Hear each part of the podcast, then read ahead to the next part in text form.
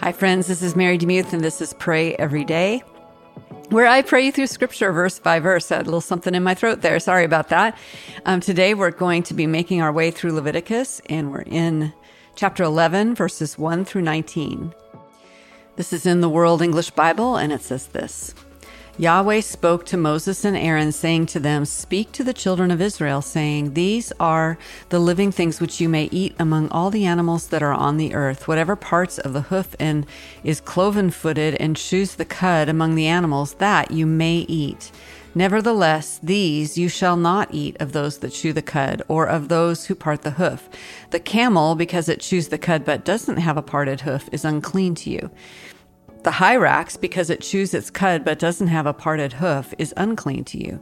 The hare, because it chews the cud but doesn't have a parted foot, is unclean to you. The pig, because it has a split hoof and is cloven footed but doesn't chew the cud, is unclean to you. You shall not eat their meat, you shall not touch their carcasses, they are unclean to you. You may eat all of these that are in the waters, whatever has fins and scales in the waters, in the seas, and in the rivers, that you may eat. All that don't have fins and scales in the seas and rivers, and all that move in the waters, and all the living creatures that are in the waters, they are an abomination to you, and you shall detest them. You shall not eat their meat, and you shall detest their carcasses. Whatever has no fins nor scales in the water is an abomination to you.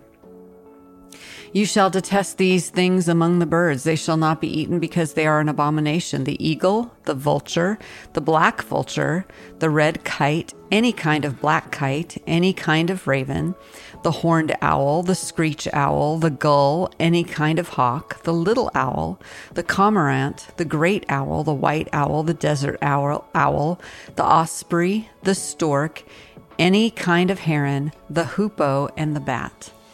Mind if I pray for you? Lord, um, these are hard things to work through, certainly. And uh, I am grateful having just had breakfast that I did not have a breakfast of bat or hoopoe. but Lord, um, I know that part of your heart in creating these dietary restrictions for the nation of Israel was to make them unique, to make them stand out among the nations, to make them a peculiar people, a nation of priests. And Lord, I don't pretend to understand the why of why one thing and not another, but I do understand that you have a heart for your people and you also want them to be healthy. And so, Lord, this was your way of both making them peculiar and interesting and different and set apart, but also protecting them. And so, Lord, sometimes there's things in our lives that we may not understand why you're preventing us from doing that. Um, and it may be difficult and we may question you, but Lord, I pray that you would bring us to a deeper level of discipleship and trust in you that when something seems odd to us, but you've said it to us, um, that we would just obey you. I'm, I'm thinking about one thing to confess here today of of just walking through some really hard things and being a little too public about them on uh, the socials. And Lord, I ask for your forgiveness on that. I probably shouldn't have been too vocal, and I probably should process that quietly and away from the crowds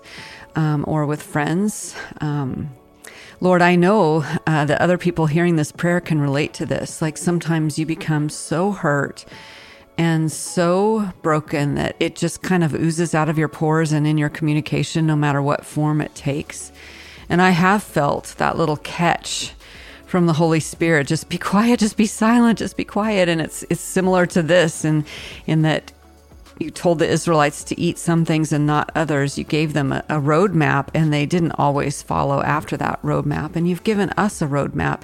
You've given us your Holy Spirit with these little unctions and urges of don't do that and do this. And I always feel bad. Like after I did that, I felt, oh, I should, you know, you can't take back your words on the internet. I shouldn't have processed out loud.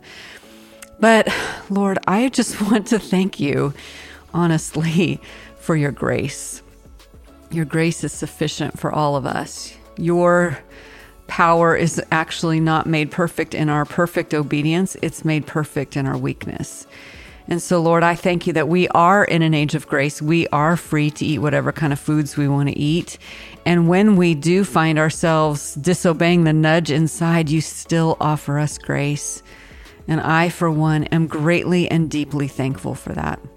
Thank you again. I pray this in Jesus' name. Amen. Thank you so much for listening to Pray Every Day. If you feel led to support the podcast, you can go to uh, patreon.com slash pray every day.